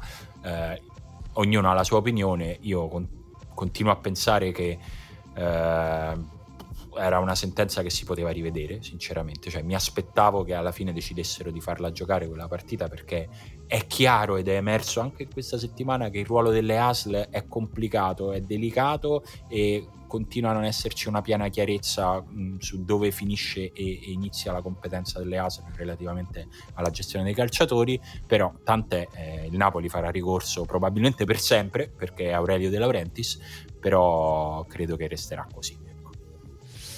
Sì, eh, hanno, mi sembra che anche lì ci sia anche una decisione politica di difendere eh, in maniera molto netta i protocolli e le regole, anche al di là di, eh, Ma io, forse guarda, di una situazione straordinaria. Cioè eh, su, sì. Sulla cosa di, del Napoli ho, ho, col tempo ho anche un pochino cambiato idea perché oggi appunto che abbiamo visto di più il funzionamento dei, dei protocolli, anche abbiamo visto alcune squadre rinunciare ai giocatori il giorno stesso, addirittura la Croazia ha dovuto sostituirne uno. Quindi, cioè, che, sì, eh, che c'è un casino. Vuol dire, vuol dire che, hai sbagliato che... qualcosa, eh, se, se, te ne accorgi a fine primo tempo, però vabbè. Sì, tra l'altro io ho letto pure lì, non, poi non mi sono informato, però ho letto la notizia come è arrivata la conferma della positività, quindi non so eh, se c'era già un tampone positivo da qualche parte per vita e loro comunque hanno detto vabbè mettiamoli in campo. Però eh, penso che la, cioè, la, l'unica giustificazione che do al Napoli è che era l'inizio, cioè è stata una delle prime squadre ad avere eh, un problema di questo tipo insieme al Genova che è stata la primissima e, eh, e anche che eh, effettivamente secondo me una regola non scritta che si potrebbe dare è facciamo che se una squadra non è a proprio agio nel giocare una partita troviamo il modo di rigiocarla più avanti. Cioè nel senso secondo me anche col, è, è assurdo è semplicemente assurdo che alla base della rigidità di questi protocolli ci sia un calendario che non è stato cambiato minimamente, amichevoli internazionali, eh, tutte le coppe, tutte, tu, tutto. Cioè, questa è sì, eh, hanno, fatto, hanno, fatto, finta che i 100 giorni di pausa per il Covid non ci siano stati. Esatto, è semplicemente avarizia, è semplicemente voglia di non rinunciare neanche a un centesimo, neanche a un contratto, neanche a una partnership. E um, quando invece avrebbero dovuto fare spazio e cercare di rilassare la struttura. Adesso è un problema che si collega poi ai, ai tantissimi infortuni che stanno eh, succedendo in Premier League, ne parlano tantissimi. Quindi, cioè, è un discorso tutto insieme, però il calcio sta veramente sta venendo fuori una, un'avarizia di no, scusate forse l'avarizia non è la parola giusta diciamo secondo me ci sono dei risvolti che toccano tanti piani strutturali perché eh, a volte non è neanche tanto questione di avarizia perché eh, la Nations League per esempio si gioca soprattutto per l'esigenza delle piccole federazioni di avere dei ricavi e quindi è, è, proprio un discorso di tenuta del sistema. Eh, ho capito, però il sistema pure qui deve, cioè, deve tenersi in un altro modo come eh, il nostro. Sì, no? Infatti il sistema, eh, certo. il sistema cambierà necessariamente perché diciamo che il coronavirus è stato l'imbuto imprevisto, ma che prima o poi sarebbe arrivato. No? Quanti anni sono che diciamo no, il calcio così, quanto può durare così, e alla fine questo è probabilmente il, veramente il cancello oltre il quale qualcuno non passerà perché da, proprio da un punto di vista di sostenibilità economica si sta continuando a rimandare, ma difficilmente si salverà l'impianto per, per come lo abbiamo conosciuto e insomma vedremo che cosa succederà dopo. Ma è arrivato il momento forse più atteso dai nostri ascoltatori, quello nel quale diventano protagonisti della radio. No, scusa, so, scusate, se, cioè, cioè facciamo delle telefonate?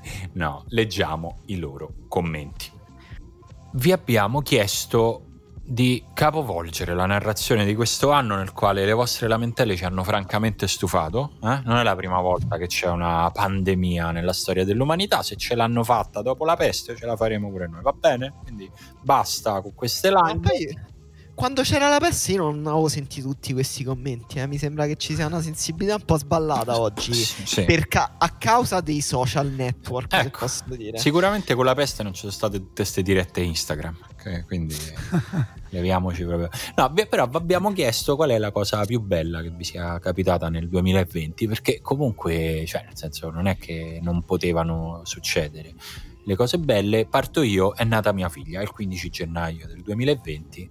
E... Aspetta, questo è un commento di, di, chi è il commento? Il mio. Ah, è tuo, Simone Conte. Mia, mia, di Simone Conte, 15 gennaio è nata Camilla e resterà necessariamente eh, ah, quindi, 15 cosa... gennaio però è, è pre-Covid. Qual eh. è la cosa più bella che ti è successa post-Covid? Eh, che domanda però, difficile. Beh, non, so, non so, ci devo pensare un attimo, ma sostanzialmente sono tutte legate a Camilla che è stata la, la luce in questo tunnel di merda del, del 2020. Strano però è vero che lei ci avrà sempre come data di nascita il 2020 e ti farà ah, eh, sei nata quando la gente moriva, oh, porco due. Non so perché mia figlia dovrà interagire con queste persone, però. no, perché quello sarà il modo in cui si parlerà normalmente in Italia, in tutta Italia. Eh, oh, ma portassi in sella, oh, ma fossi stata te, eh, Camillo. Questo, questo, forse è l'accento di Torino tra dieci anni. sì, ma e, e, Camilla risponderà semplicemente: Guarda, che non sono nata solo io nel 2020. sono nate moltissime persone comunque. Eh, ma quante ne sono morte? Quante ne sono morte? Dimmelo, dimmelo. Ah, non me lo dici, ah, fai pippa muta. Ho finito, ho finito, basta. Allora, e vai, Fabio vai, Camera dice: Una volta Simone ha letto un mio commento, serve altro. Questo è un tuo grande fan. Quindi, secondo me, puoi aggiungere dopo la nascita di Camilla, forse questo in cui Fabio Camera scrive questo commento, il tuo miglior momento dopo la nascita di Camilla. Beh, bellissimo, Fabio, grazie. Mi, mi, mi gratifichi molto, mi emozioni. non so se riuscirò ad andare avanti. Sentite che bello il commento di Fra dice aver scoperto davvero cos'è l'amore, anche uh. se poi l'ho perso e uh. per mesi ci sono stato malissimo. Ora razionalmente mi sento una persona più ricca, ho capito tante cose della mia vita e piano piano sto lavorando sui miei difetti per fare in modo che la prossima volta che lo incontrerò non me lo farò scappare. Bellissimo. Porca troia. Che no. grande. Sarebbe veramente un peccato se non ci fosse una prossima volta. no! Veramente veramente pensa se sarebbe... questo virus ti si porta via fra. Che peccato pensa se non esci mai più dalla tua camera da letto no. perché fuori c'è l'esercito che ti spara. Beh, basta non dobbiamo fare gli stronzi ha scritto allora, un commento infatti, bellissimo. molto un bello, commento grazie. bellissimo eh, guarda il lato positivo comunque il fatto che tu non sia fidanzato in questo periodo ti ha tolto una serie di problemi pratici non da poco vero. Tipo no. che non si esco. Basta, questo no, personaggio non, fuori luogo. Non basta. è vero, cioè, Oddio, quella cosa magari, non è vera. Eh, sono altre cose. Altre cose, altre cose okay. Magari quell'amore era a un chilometro di distanza. E Laura dice: Ho trovato il tirocinio dei miei sogni, sei mesi di ricerca in psicologia dello sport in Germania anche se te- tecnicamente partirò nel 2021. In bocca al lupo, Laura.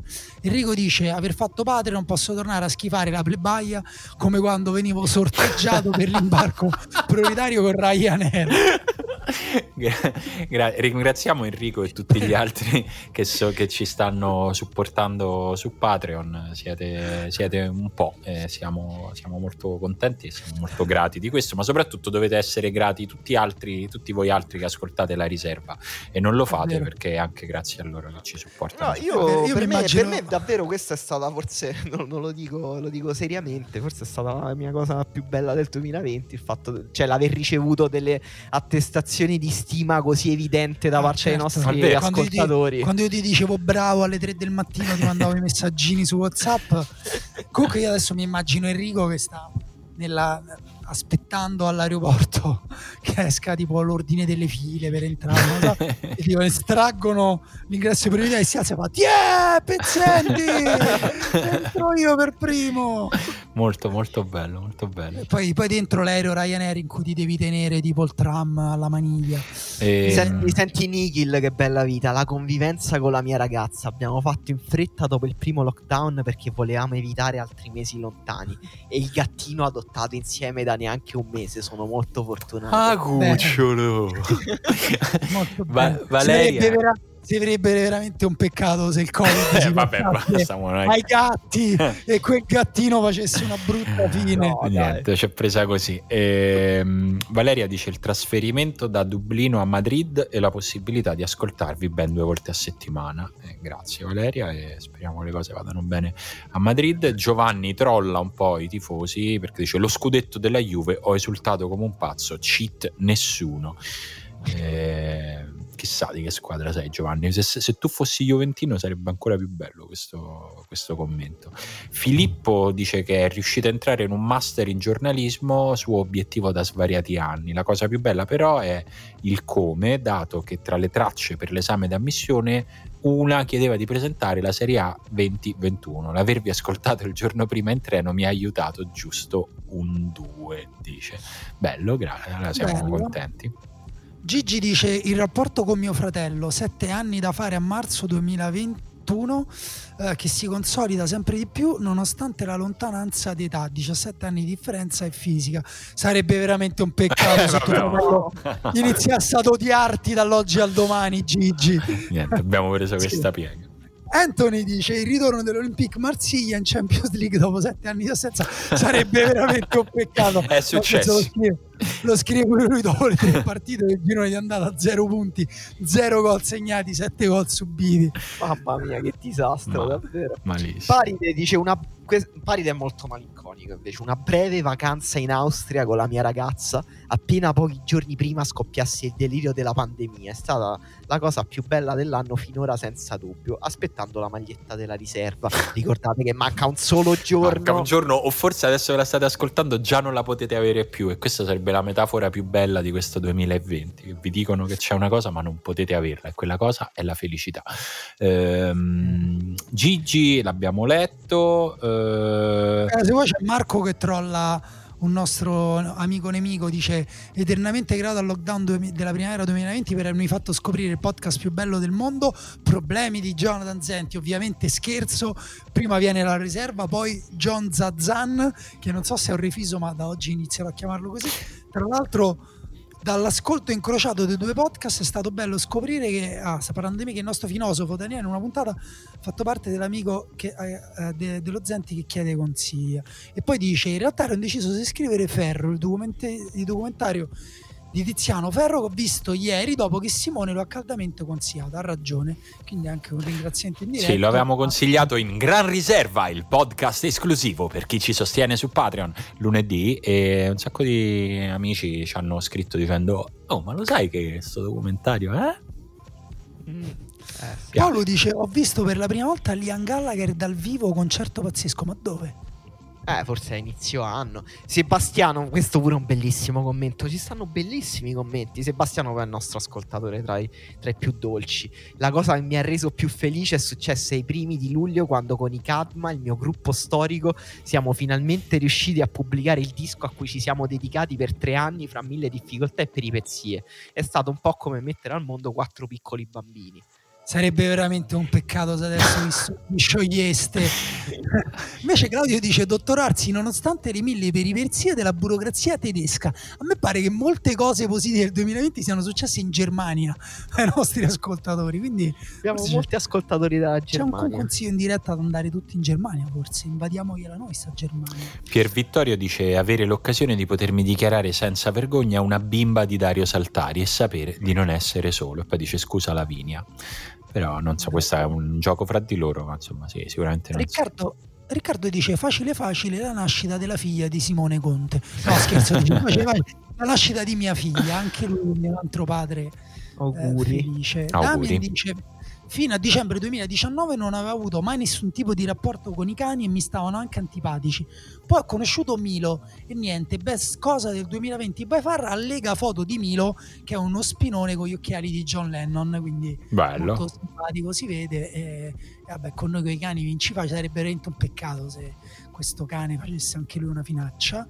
E, um, Nicolas l'abbiamo letto, uh, ah. Stefano Vai, se ce n'è uno, vai. Alessandro dice eh, aver perso 8 kg nei primi tre mesi dell'anno, ovviamente poi ne recuperati 3,5 nei restanti 7, ma vabbè, Beh, vabbè, comunque sei inattivo, quindi ah, poi con il lockdown di mezzo non banale averne no. recuperati solo 3,5. Infatti, infatti. Ah, un altro padre, guarda, Walippo dice la nascita di mio figlio Adriano, omaggio Grazie. al giocatore che tanto ha dato la mia squadra cuore, la Roma. Auguri. Giuseppe che fa eh, un, un, inception e dice voi che leggete il mio commento durante questa stessa puntata che state registrando. Cazzo, però ci basta veramente poco. Bello, fa ridere. Eh, Cosimo dice il trasferimento a Londra per lavoro, un grande passo per la mia carriera, ma soprattutto la possibilità di andare a vedere i miei amati Spurs dal vivo. Anche lui è un tifoso Bello, dei ragazzacci Madonna. di White Hart Lane. Quei ragazzacci acci acci di White Hart Lane. Eh, guarda, è, è, fra le cose, è nella lista delle cose che vorrò fare appena potremo vivere di nuovo. Perché, a parte perché, vabbè, ormai è nata questa cosa e nessuno potrà sopprimerla. E poi perché guardando il guardando All or Nothing, ogni volta che c'erano queste panoramiche aeree sullo stadio, io letteralmente sbavavo sulla televisione. Cioè, lo stadio è di una bellezza che mi fa male. Eh sì. sì. io leggo solo post di padri. Simone, l'11 marzo è nato mio figlio. Auguri. Auguri. Che ovviamente, che ovviamente abbiamo chiamato Diego perché ci piaceva il nome, non in onore del principe Milito 2-0 uh, eh, Game Over sul derby impazzisce Marassi. Fantastico. Ehm, Gabri, Tommaso, Gabri dice vincere il fantacalcio per la prima volta in dieci anni. Cazzo, è bello. Eh, bello. Mazzo. Bellissimo. Bellissimo. Peccato non aver potuto fare i caroselli per strada. esatto. Tommaso dice a livello personale, ad essere sinceri, è stato un anno fantastico per me, soprattutto perché sono riuscito a scrollarmi di dosso dei fantasmi che mi portavo dentro da un po' e che durante il 2019 erano sfociati in lunghi mesi di depressione e ansia. Siamo molto felici, Tommaso. Tommaso. E ti siamo vicini. Alessandro dice aver comprato casa, spero che sia grande Alessandro. Eh, Mattia, sì. avere, avere, iniziato l'esperienza uh, dell'allenatore di una squadra di bambini di 7 anni sembra banale, ma non avrei mai pensato potessi darmi così tanto in un anno del genere, invece non, io ho allenato i bambini diciamo 10 anni, 11-12, eh, però sì, effettivamente è bellissimo. Sarebbe veramente un peccato se non potessi più allenarli per anni perché non si può più giocare a calcio. Beh, invece senti Stefano, ti ricordi Simone che tu hai prima hai letto il commento di Filippo che è entrato al master di giornalismo? Senti sì. Stefano e dice circa un mese fa ho iniziato a frequentare una ragazza amica del buon Filippo Pazzesco. E ora stiamo insieme. Pazzesco! aia, aia. Ci sono proprio delle, delle, Incredibili. Vabbè, delle storyline. E ora stiamo insieme. In più ho vinto un bando di concorso per tenere un corso ai ragazzi della triennale di lettere sulla ricerca bibliografica e su alcuni strumenti critici indispensabili. Vabbè, un bell'anno. Bellissimo. Mazza, bellissimo. E poi c'è Simone Galli che scrive un commento che però probabilmente ho scritto io Dice, ho scoperto Alessandro Barbero e The Office. Caro secondo lockdown, puoi venirmi a trovare quando ti è più comodo. Ecco, diciamo, non sposo la seconda parte, però è vero, eh, adesso che ci penso, sono due. Non so se Barbero forse già a fine 2019, ma sì, sicuramente, sì, sì. sicuramente nel primo lockdown ho dato fondo a tutte le puntate, insomma l'ho recuperato tantissimo e sono due fra le cose che hanno illuminato questo 2020 per me. Proprio. Comunque in realtà abbiamo parecchi ascoltatori, credo che stiano già in, in lockdown, in secondo lockdown. Eh sì un pensiero, un pensiero speciale per voi, ragazzi. Eh, Sarebbe veramente un peccato se restaste in lockdown per sempre. Sì, ma eh, fra l'altro iniziamo a essere in minoranza in Italia quelli che non sono in lockdown in zona rossa, perché leggevo che notizia di oggi che si sono aggiunte altre regioni, quindi sono rimaste cinque regioni a non essere in zona rossa. Sì, e, leggevo anche un, la, un post della sanità del Lazio che diceva che noi negli indicatori non sono calcolati i test rapidi. È vero. Eh, dove però il Lazio eccelle, quindi c'è, c'è, un tentativo di rimanere l'unica zona gialla d'Italia. allora, allora, allora fermi, pensate intorno tutte regione rossi e la regione Lazio fa alla fermi un secondo. Aspettate. No, però devo dire. Eh, esatto. il Lazio, la regione Lazio, anzi la gestione sanitaria della regione, della regione Lazio era stata accusata da, credo, prima da Sky TG24 e poi da Repubblica di aver un po' falsato il, numero, il tasso di positività, di positività perché appunto si diceva che il Lazio stesse contando anche i tamponi rapidi e invece il Lazio ha detto no, guardate che questa cosa eh, la contiamo solo sui molecolari, quindi non ci rompete il cazzo. Questo era il messaggio fra le righe che antipatia comunque. Eh, vabbè, oh. una spocchia della regione Lazio. Eh, ho capito, è, gente che no, sta no. a lavorare, non gli dire No, no, no, no, per me l'antipatia è di chi invece vuole dire no, però secondo me stai a barà, diventa rosso pure te. Perché a Roma ma questa cosa che a Roma ancora potete andare in giro di giorno poi, nel senso tutto, mm. tutto, chiuso, poi nessuno va in giro a Roma, cioè Sì, cioè, ecco. Città mezza vuota, forse pure per questo, non lo so, però sì, c'è una bella, bell'aria depressa. Nicola dice: La nascita di mia figlia, tra l'altro, questo forse è un messaggio invece, Simone, che scritto te il 25 gennaio perché quasi Sono, eh, sì. lo stesso giorno e la sua forza un mese e mezzo di vita di affrontare il covid e sconfiggerlo. Ah questa Gesù. l'ho letto dopo è pazzesco Nicola. Però ci avevi scritto adesso che sì, mi ricordo ci avevi scritto anche durante sì, sì, l'altra sì. cosa e, e quindi insomma meraviglioso. Siamo contenti che sia finita bene questa storia. Allora leggo anche quest'altro che è molto bello. Alessandro dice: Quest'anno di merda mi ha dato il mio primo nipotino, nato a giugno, e una bellissima esperienza lavorativa in un, rifugio sull'Appennino Ligure. Queste due cose hanno riempito la mia estate e mi hanno dato un sacco di gioia e infatti, infatti, Alessandro, nei prossimi commenti dacci l'indirizzo uh, del, di questo rifugio sull'Appennino che tu gestisci. Perché Alessandro, tra l'altro, noi lo conosciamo, una persona di una simpatia incredibile. E noi se venimo a imbriacare, eh? Veniamo, nel, veniamo nel tuo rifugio e ci sfondiamo di grappa, iniziamo a dire cose pesantissime, tu ci registri e ci rovini. Giorgio dice: Mi sono riconciliato con mio fratello dopo cinque anni. Scusate, io ero partito facendo l'ironico, però in realtà questi bellissimo, sono, la maggior parte dei commenti sono toccanti. Ho dato più esami del solito, dice Lorenzo. Bravo. Um, è pazzesco, è bellissimo che invece avete veramente trovato. C'è Sergio eh. che ha ricomprato dopo tanti anni una bici da corsa in carbonio e ha passato una bellissima estate in giro per le montagne. Una piccola avventura ogni volta, io, la bici, la fatica ed il paesaggio. Eh, mi, sem- mi, sembrava che andasse sottolineato. Poi dice: Ho regalato a mio figlio una bici usata per cominciare e ogni tanto esce con me. Ora limitato nel comune faccio due o tre giri. Beh, bello, molto bello. Giulia dice: Forse succede tra un paio di settimane. Wow, wow, wow, Giulia! Che è? Eh? Ah, Giulia, che hai fatto? Eh? Cosa? Oh, ma che, ma che modo è di parlare alle persone? No, infatti, Simone. Ma come ti permetti? Ma che stai dicendo? Moltissimi dicono: Eh, c'è la pagnotta nel forno, ah, Giulia. Eh, oh, oh, ma che sei cretino? Basta. che brutto modo di dire. Mamma mia, che schifo. non, non l'avevo mai sentito. Che cosa significa che incinta? Eh, sì, voleva. che schifo. Vabbè, bello, bello. però è, è bello, cioè, il pane caldo. Eh sì, eh. dai, comunque un'immagine romantica, poi certo non è proprio, come dire... Cioè, da, da, dall'ironia romana mi sarei aspettato molto di peggio. Sì, no, infatti. E poteva andare molto molti, dicono, molti hanno detto aver scoperto la riserva, quindi secondo me possiamo anche dirvi di continuare a divulgare il nostro verbo. Eh sì, e... nel senso noi ci scordiamo sempre di dirvelo, però in realtà, ed è anche una cosa che mh, la, mi viene da dire sempre a chi dice io vi vorrei supportare su Patreon, però non posso, grazie per il pensiero, però puoi farci conoscere a qualcun altro. È vero. È una cosa...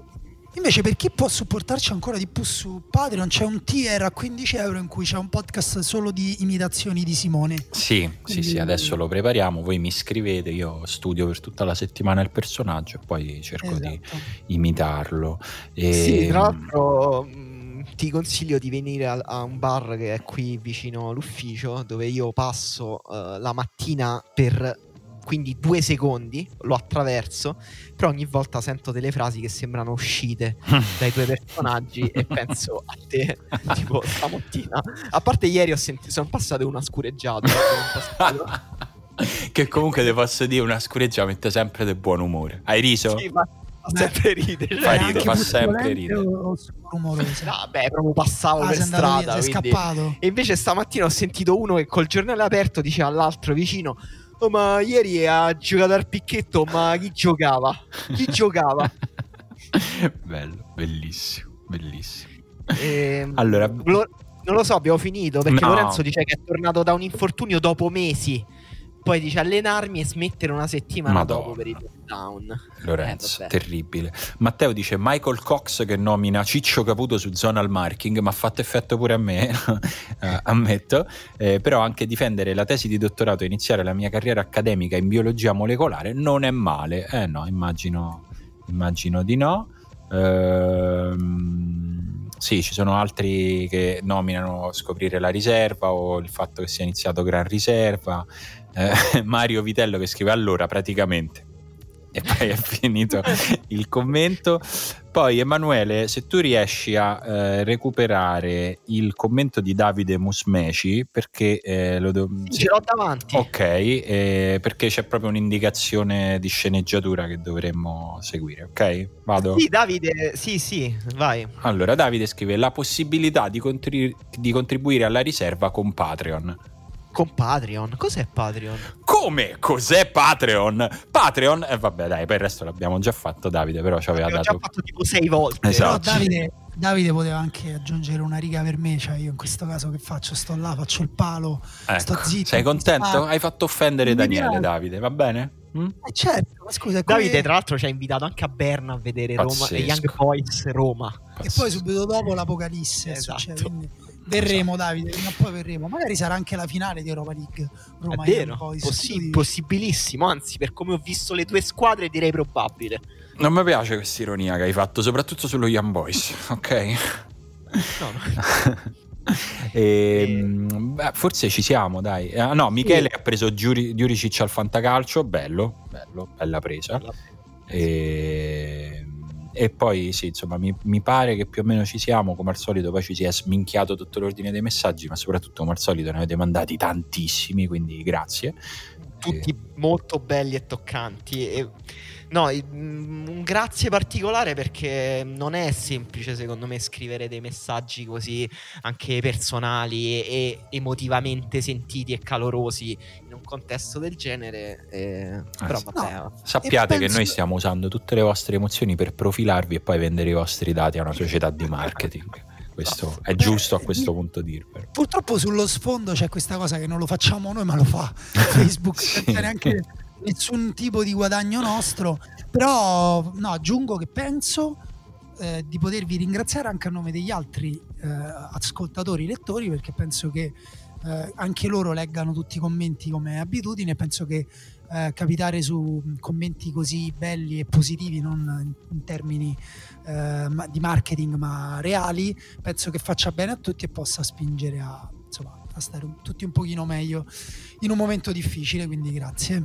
Evviva, molto bello. Io se volete prima mentre stavate parlando ho cercato una cosa, se volete chiudiamo questa puntata con la replica della società del Crotone all'articolo del tempo che raccontava la nostra disavventura a Crotone, perché quando è successa quella cosa poi uscì un articolo che la raccontò, quella quando Zenga ci ha cacciato dalla, dall'albergo, e, e, poi il Crotone diffuse una nota per specificare, se volete la leggo. Eh? Vai. Degna in... chiusura di questa puntata. Esatto. In merito all'articolo dal titolo Zenga caccia i giallorossi, pubblicato sul quotidiano Il Tempo del 20 marzo 2018, ci sembra opportuno evidenziare che il nostro tecnico Walter Zenga non ha cacciato nessuna persona dall'hotel. Lo spiacevole contrattempo è da attribuire solo e soltanto alla struttura alberghiera che ospita da circa 20 anni il Football Club Crotone e che in virtù di un preciso accordo in essere sapeva di non dover ospitare contemporaneamente contemporaneamente dipendenti o tesserati di altre società. E poi c'è tutta una cosa che segue, quindi loro la accollarono all'hotel. Questa, non mi ricordavo che c'era stata questa fine. Io mi ricordo che mi ha cacciato Zega, poi vabbè, fate come vi pare. Però magari erano vere tutte e due le cose, magari Zenga ci ha cacciato perché nessuno gli aveva detto che, che sarebbe un giorno lo chiamiamo. Un giorno adesso cerco il numero del mister e la risolviamo. Va bene. Ciao ragazzi. Ciao ciao. ciao. ciao.